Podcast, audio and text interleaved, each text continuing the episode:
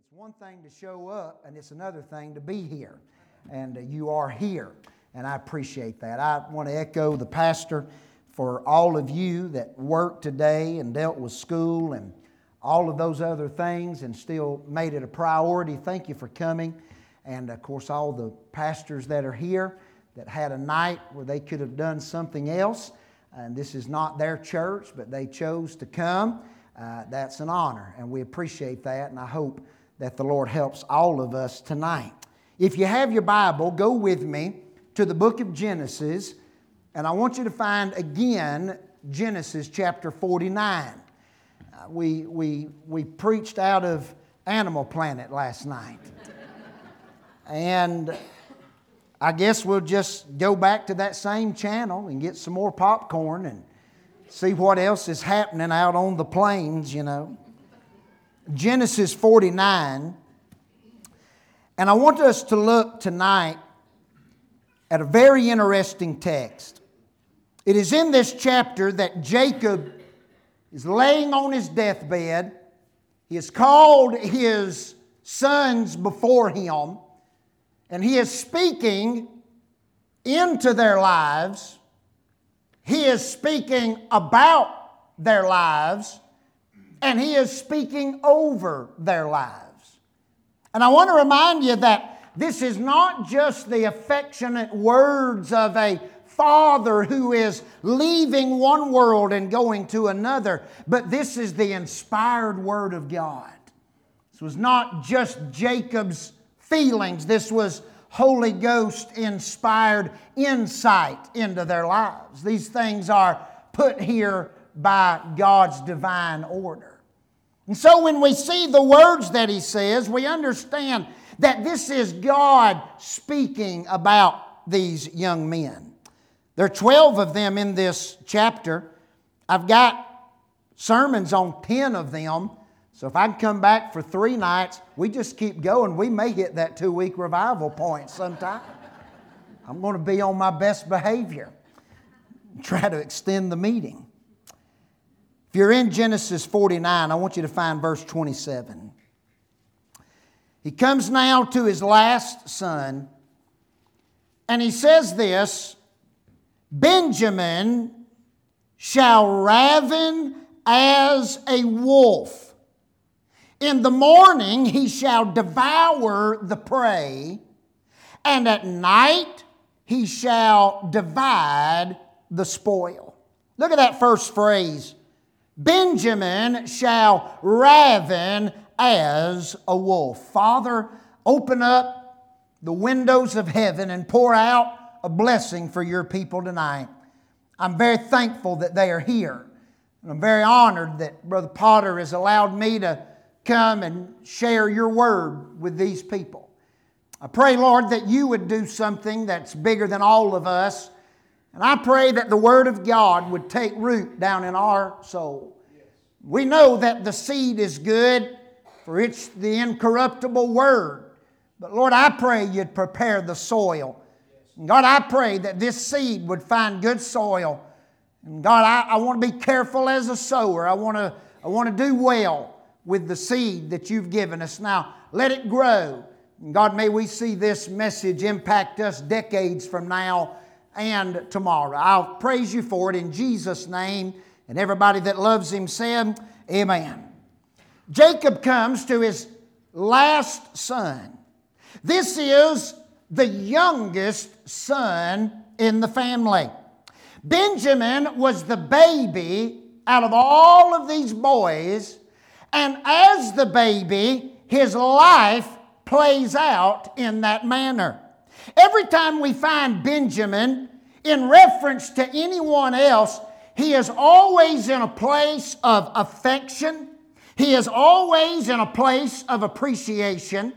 There is something about Benjamin that he was not only loved by his father, but it seems like everyone that comes around him, there is a natural tendency for them to love to look out for and to care about Benjamin.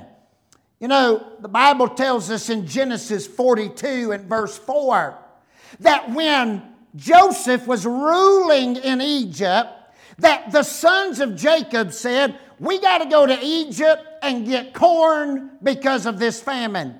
And it's a dangerous journey, and we may not make it back, but it's our only hope. And Jacob, Father, we're asking your permission for the boys to go to Egypt and get corn.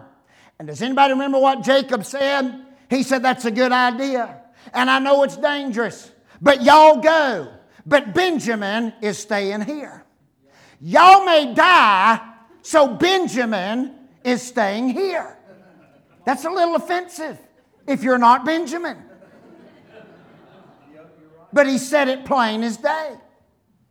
It's interesting that not only did Jacob love him, but even Joseph had such a soft place in his heart for Benjamin that when they finally got Benjamin to Egypt and they didn't know who Joseph was, He's sitting on that throne, and Benjamin comes in the door. And the Bible says that when Joseph saw him and he interacted with him, that Joseph, this man who has been hardened by life, he has been through rigorous trials that have tested him in every level and manner that Joseph was so moved by the sight of Benjamin that he gets up off of his throne, he goes to his chamber, he lays on his bed, and he weeps tears of joy. He is so moved by the sight of his baby brother. He washes his face, gains his composure, and comes back out and interacts with them. Jacob loved Benjamin, and Joseph loved Benjamin.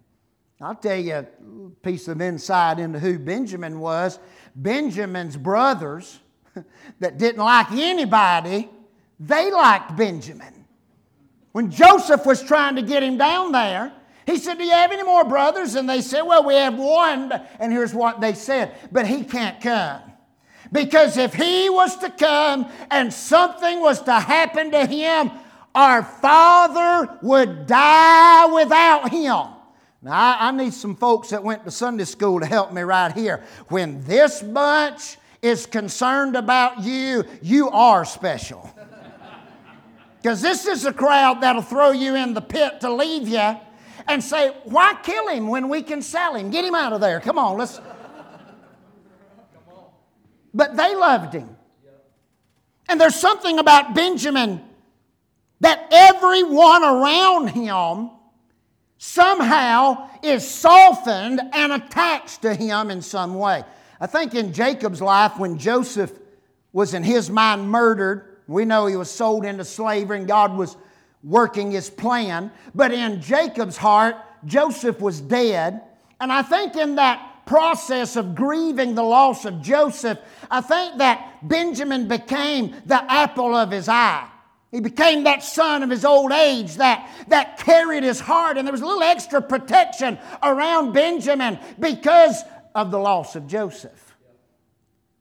But yet, every time you find Benjamin, he's loved, he's looked out for. He's the baby. He's the youngest. Are there any? How many of you are the youngest of your siblings? Let me see your hand raised. Look at them, a bunch of spoiled brats. Look at every one. You could tell by the way they raised their hand. They was just waiting. Yep, here, present. Mm-hmm. I, I'll be honest, I'm, I'm a little twisted, a little bitter about that. I was the baby in my family for nine years. I was the youngest. I've got three brothers and an older sister who thinks she's my mother, and I've got three brothers older than me. And I was the baby. For nine years, I ruled upon the throne. What I decreed, no man could cast asunder for nine years. And in a moment of insanity, my mama and daddy had a little girl after I had been appointed ruler for nine years. And I'm going to be honest with you, I still don't like her. I just don't. I, I don't. I don't like her. I, have heard she's a really nice person, but I don't care. I'm not, I don't even want to find out. It's irrelevant to me. I said that somewhere and somebody hollered out, I'm going to tell her. I, she already knows. We've had this, we've been having this conversation for 35 years. I mean, that ain't breaking news. The baby, the baby. And he was the baby. He was the baby every way you could be the baby. Benjamin was the baby.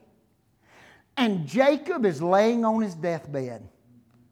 And this is bizarre that the baby boy who has held his heart that Jacob would look at his baby boy and say to his baby boy, You are a wolf.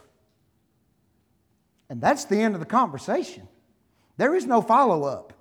there is no, you know, hit him with the truth and then sweeten it up on the way out of the conversation. That's it. He said, You're a wolf. And not only does he call him a wolf, but he gives him all of the bad qualities of a wolf.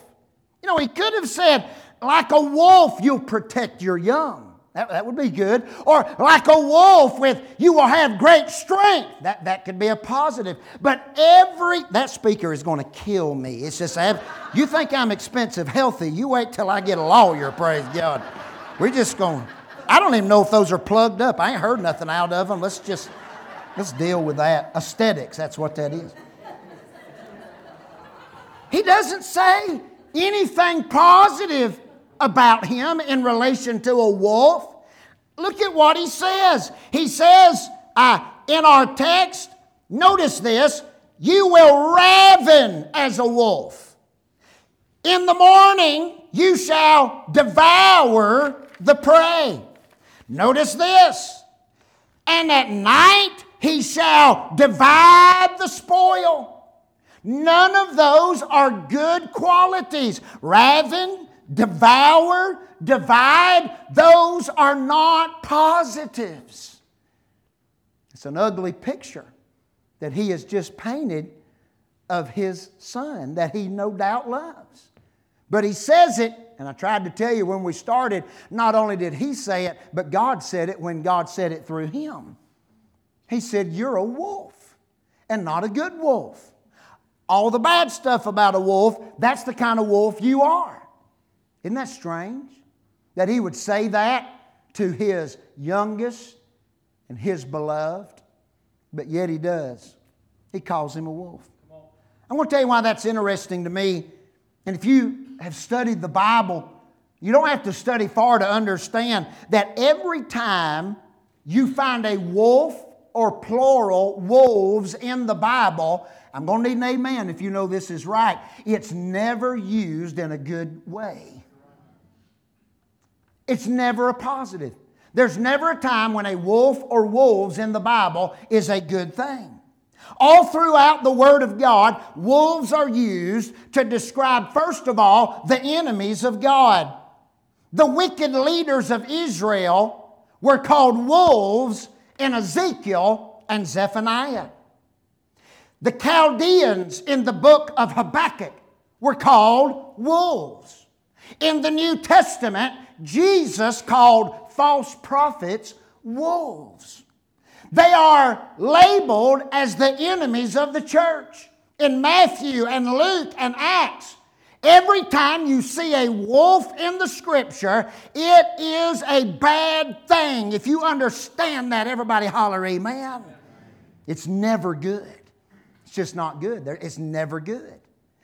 And yet, Jacob has called his son a wolf. Now, what does a wolf do? Well, he described it well. A wolf ravens. That little word means to rip into pieces. A wolf devours. That's the Bible word. What does that mean? To tear up or to consume as desired. A wolf divides in our text. That means to separate and to tear apart. Now, I know that there's a lot of uh, hunters that go church here. And uh, do y'all have coyote problems up here? Is it a problem up here? It's a problem where I live. It's bad. And uh, I have, there may be some PETA people here, we'll use this word. I have harvested many coyotes in my life. You know, like we planted them and grew them and went and got them with a tractor, you know, harvested many coyotes. And I, I have seen some really big coyotes. I, have seen some large ones, some old ones, some big ones. But I was in Albania on the Kosovo border. We were coming through a large grassy plains area where a lot of nomadic shepherds will bring their flocks and just feed them for weeks at a time. And we were coming over this hill, and on the side of the road was a wolf laying dead on the side of the road. I don't know if it was shot or if it got hit, but being the redneck I am, I made them stop the missions trip and go back to the roadkill. Aren't y'all proud of me for that? Come on. I wanted to see this wolf. I got out of that van, and what I'm about to tell you, I have a picture of this. The size of that wolf was mind blowing. After having seen and held large coyotes, it was mind blowing to see the size of this wolf. His head was so big, the only way I could describe it, it was the size of a large North Georgia black bear. And I know y'all have bear in this area. It was his head was the size of a large black bear. His paws were just massive, would make two of my hands. That wolf, the size of it was mind blowing. And when I read this text, I thought about the power of that wolf to basically do whatever it wants to do. If it gets a hold of a lamb, it is now no longer a lamb, it is lamb chops. That's what you have. If this wolf decides that it's hungry, it's going to eat. And a wolf will devour what it wants. Listen now, it will eat the parts that it wants. It will leave a crime scene of devastation and gore behind and it'll trot down the trail like nothing happened until it sees something else that it wants. Then it will do the same, leaving behind the devastation and death that looks like something out of a horror movie. And it will go down the trail until it again finds something that catches its eye. And a wolf goes from place to place doing what Jacob said ravening, devouring, and dividing. And Jacob calls his son a wolf. That's, that's, that's strange to me. His dying words to his beloved baby boy, You're a wolf. Now go on. That's it. Next. Who's next? What are we doing now? There is no follow up. You are a wolf. And he leaves it there. I want to show you another piece of scripture tonight. Go with me to the book of Deuteronomy. And I want to show you Deuteronomy chapter 33. We find here now not Jacob on his deathbed, but now Moses is on his deathbed. And in a strange series of similarities, on Moses' deathbed, he calls in the 12 tribes of Israel that are the descendants of the 12 sons of Jacob. And just as Jacob blessed them individually and addressed them individually, so now Moses will address each of them individually from his deathbed. That's, that's, that's unique within itself. That God has allowed this to be replicated in Deuteronomy 33. If you're there in your Bible, holler amen. Look at verse number 12. Now Moses comes to Benjamin. And of Benjamin, he said, the beloved of the Lord shall dwell in safety by him. And the Lord shall cover him all the day long. Watch this phrase. And he, that's Benjamin, and he shall dwell between his shoulders. I'm going to need some help right here. That's a little bit nicer than the send off Jacob gave him. That's actually what you would think Jacob would have said. And after all Moses put up with out of him, you think his would have been the you're a wolf speech. But Jacob said, Benjamin, you're a wolf. End of the story. Moses says to him, You're the beloved of the Lord. Moses said, You're going to dwell in safety by the Lord. Moses said, I love this phrase, the Lord shall cover you all the day long. And then Moses uses a term that when he said these words, everyone that heard it knew the symbolism of this speech. He said, And he, Benjamin, shall dwell between his shoulders. Ladies and gentlemen, that, and everyone in Israel knew this, that is a shepherd's term. That is the language of a shepherd. A shepherd would take a lamb when it was young, when it was weak, when it was sick, when it was injured, when it had strayed, when it was corrected. A shepherd would take that lamb. I need somebody to help me preach now. He would place it between his shoulders and the shepherd would often carry those little lambs. Jesus used that same language in the New Testament.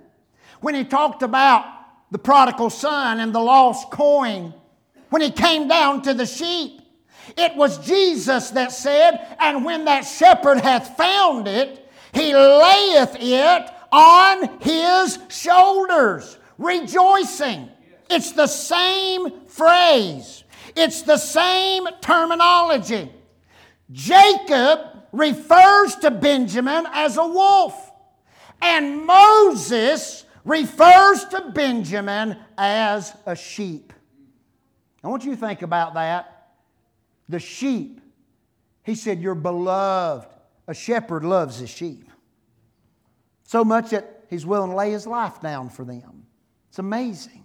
Even today, that heart still beats within true shepherds around the world. I have seen them, and many of you probably have as well in other parts of the world where they live for those sheep. They, I have seen them build those makeshift folds out in the wild where those wolves as big as black bears roam, and there'll be only one opening, and that shepherd will lay in the door of that opening. I have seen this with my own eyes, and the sheep are in that little fold, and even now, shepherds love their sheep to the point that they'll stand between them them and death. He said, You're a sheep, and He's your shepherd. I like that phrase. You'll dwell in safety by Him. Where does a lamb hang out? It hangs out by the feet of the shepherd. Somebody help me right here. A lamb will never go hungry hanging out by the feet of the shepherd. The shepherd will take you to good green pastures if you stay near his feet. A lamb will never suffer long with sickness near the feet of the shepherd. He'll give you medicine, he'll provide help and healing. A lamb will never be destroyed by an enemy or a wolf or any kind of predator if it's at the feet of the shepherd. It is a place of safety, dwelling by his feet. I love that. Said, The Lord shall cover him. All you mamas and daddies know what that word cover means. It means, I got you. That's not a sneeze, that's a sentence. I got you. I got you. My son's 20 and he's got a good job. He's getting on his feet and he's just getting out on his own. And the other day I called him. I wanted to go do something. I wanted him to go with me. And he said, Dad, I'd love to, but I, I, I, I don't have any money. And I just kind of covered up the phone and laughed real hard for about a minute. and thought, Welcome to my world. That's where you put me the last 20 years. And after I got through laughing, I put the phone back in my ear and I said, Hey, come on, I'll cover you. What does that mean? That means if you need a place to stay, I'll get you a room.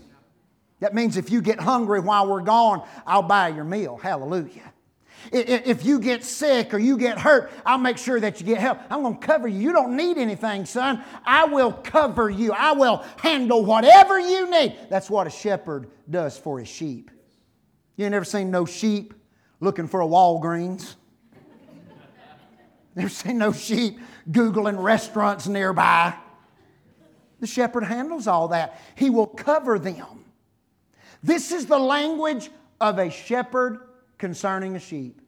How many of you would agree with me that there is no doubt that in Deuteronomy 33 that Moses is referencing Benjamin and he is clearly comparing him to a lamb. If you see that, holler amen. Jacob said, Benjamin, you're a wolf. And Moses said, Benjamin, you're a lamb. And that's confusing. I can tell it is just by looking at some of y'all tonight. You are a perplexed people in the house of God. But he is. He said, You're a wolf. And then Moses said, You're a lamb. Now that's confusing. It is, isn't that confusing? How can the same man be a wolf and a lamb? How can Jacob on his deathbed say, You're a, you're a ravening wolf? And how can Moses say, You're a beloved lamb, talking about the same person, the same people, the same prophecy? How is that possible?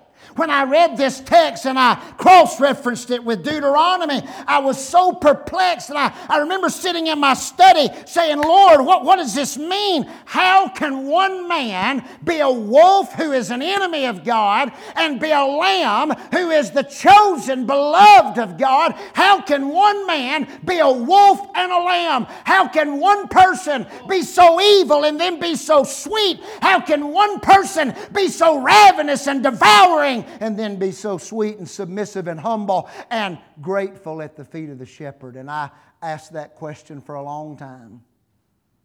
And you may be asking that question tonight. And I'll tell you how I answer this. Maybe it's the way you ought to answer this. Maybe the answer to this question is we should dismiss, we should all go home. And when you get home, walk in your bathroom and close the door behind you and look in the mirror in front of you. And let's ask that question again. How can the same person be a wolf and a lamb?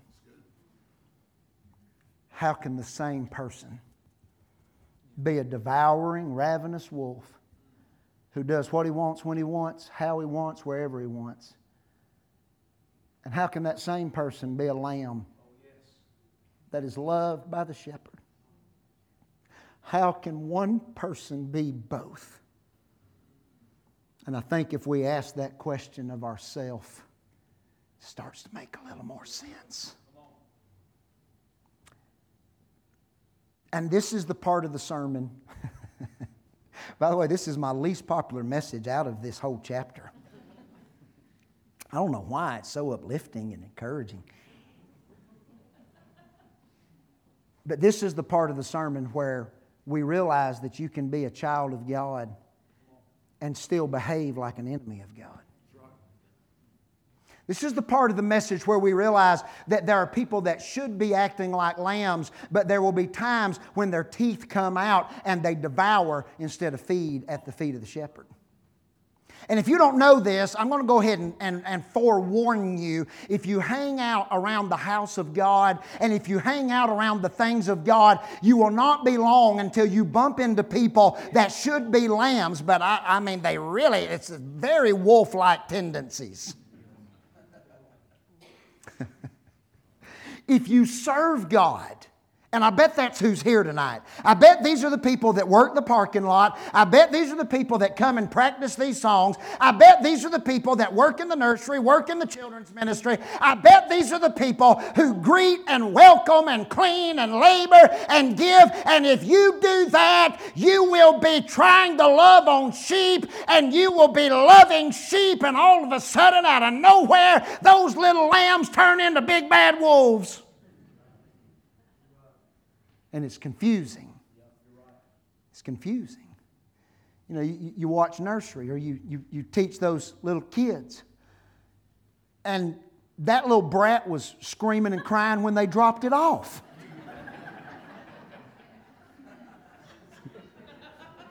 I love being the evangelist and not the pastor because I can say that stuff and then just ride out.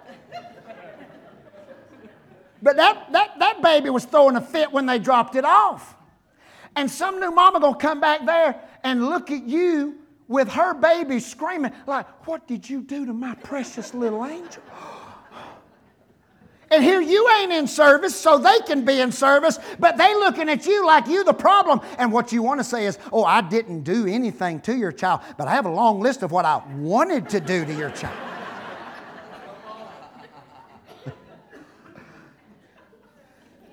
You're going to stand out there in the rain, and you're going to try to help people park so you can get everybody on this property.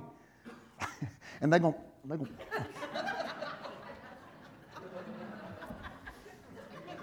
Woo, the lambs are a little rowdy this morning, preacher. I have, I have watched people, and I could give you names, I could give you events. I have watched people get in the fold. And I have no doubt that they were lambs, saved, born again, filled with the Holy Ghost, new name written down in glory. And I've watched them come in and hallelujah, raise a hand on every song. Watch tears just flow down their face. They love the preacher. They love his wife. They love his son. They love what God's doing. Every sermon was the best one they'd ever heard. This is the best church in the whole world. And they love it and they mean it and they really do and they're overwhelmed with it. And then one day they come in.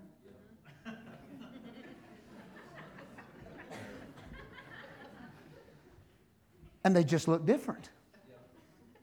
And they're not doing this, they're doing this. And that same preacher's family that they loved, now they're picking apart. And the same church that was the best one in the world, now all it does is ask for money. Somebody said, Well, they ain't saved. No, you don't know that. Here's what I know I know that me, Brother Jonathan, I have the ability to be both of those things. I have the ability to be a lamb and a wolf. And you do too. You do too. You do too. Every one of us in this building tonight that is saved, you have the ability within you to be a raving wolf or a beloved lamb. And the Apostle Paul knew that because when he came to Galatians, I ain't going to read it, but when he came to Galatians chapter 5, he, he, you know, it sounded like he's talking to two whole different groups of people all at the same time. One verse he said, Love one another, be kind one to another. Oh, be affectionate to one another. And in the very next verse, he said, But stop biting and devouring one another, lest ye be consumed one of another. He's telling them, about how we love each other in one breath, and the next breath he says, But y'all got to quit attacking one another.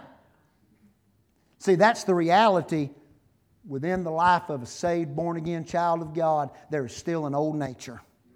And I know y'all don't like this. I don't like it either, but it's the truth. There is within us that old nature that still ravens, devours, divides, and destroys.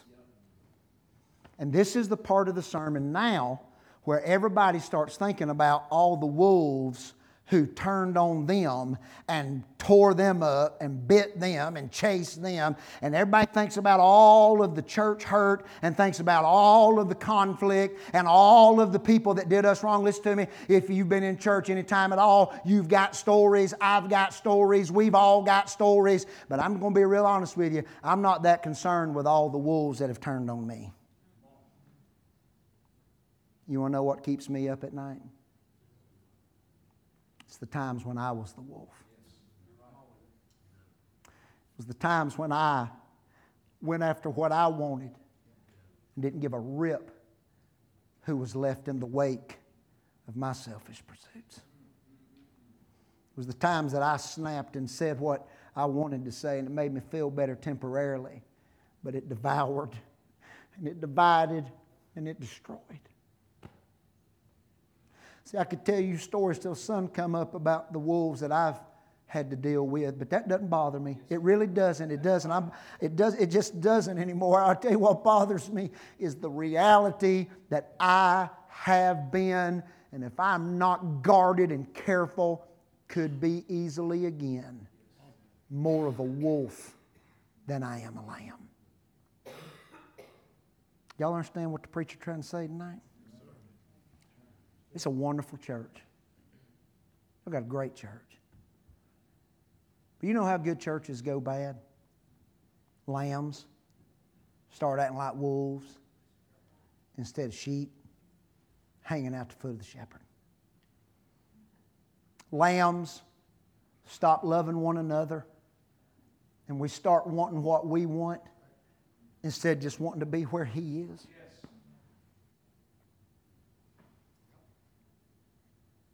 There's good churches all over America that have just been left like a gut pile on the side of the road of life.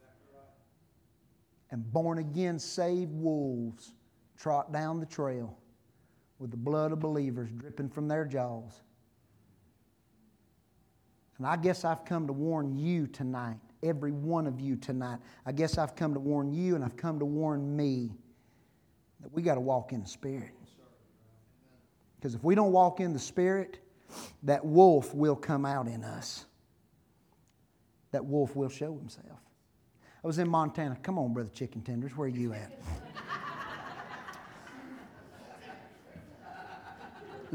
I was in Montana last August. I was sitting up on a homestead in the Kootenai National Forest, and the man that's making his living there, we got talking about wolves. And I asked him, I said, I said, what, what can you do with them? You know, what do you do? Do, do they trap them? Do they relocate them? What do you do with them? And, and, and he was drinking his coffee, and I said, I said, what, what, do you, what can you do with a wolf? He was drinking his coffee. He took a sip, put it down, said, kill him. That's the solution. He said, if you move them, they'll come back. He said, if you trap them, they're just going to be somebody else's problem. He said, you have to kill them. Now, that's not a biological, you know, that's, not, that's just what, a, that's just what a, a cowboy in Montana said, okay. But spiritually, you know what we have to do with this wolf? We have to kill it. You have to kill it. Can't tame it. Can't train it, can't make a house pet out of it. You have to kill this old wolf nature in us. Lambs are led. Lambs are led by the Spirit, and wolves roam and devour.